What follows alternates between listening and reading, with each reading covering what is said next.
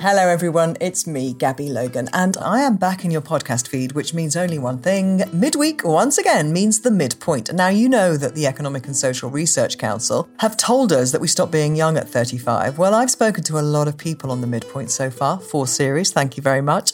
And I've come to realize that, of course, I'm different from who I was then, but actually, I feel better for it. I'm definitely a bit more assured. I am less neurotic, in spite of what my kids tell me. I've got so much more I want to achieve and a confidence, a confidence that I'm really grateful for as well. Gratitude, that's something I think we all become aware of, isn't it, in our 40s? I think the guests you're going to hear on this series also feel the same.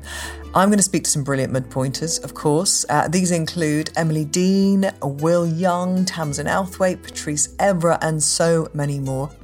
As always, we've got our experts as well. They're going to pass on their valuable tips health experts, fitness, sleep, sex, and everything in between. And of course, I want to hear from you, my midpoint massive.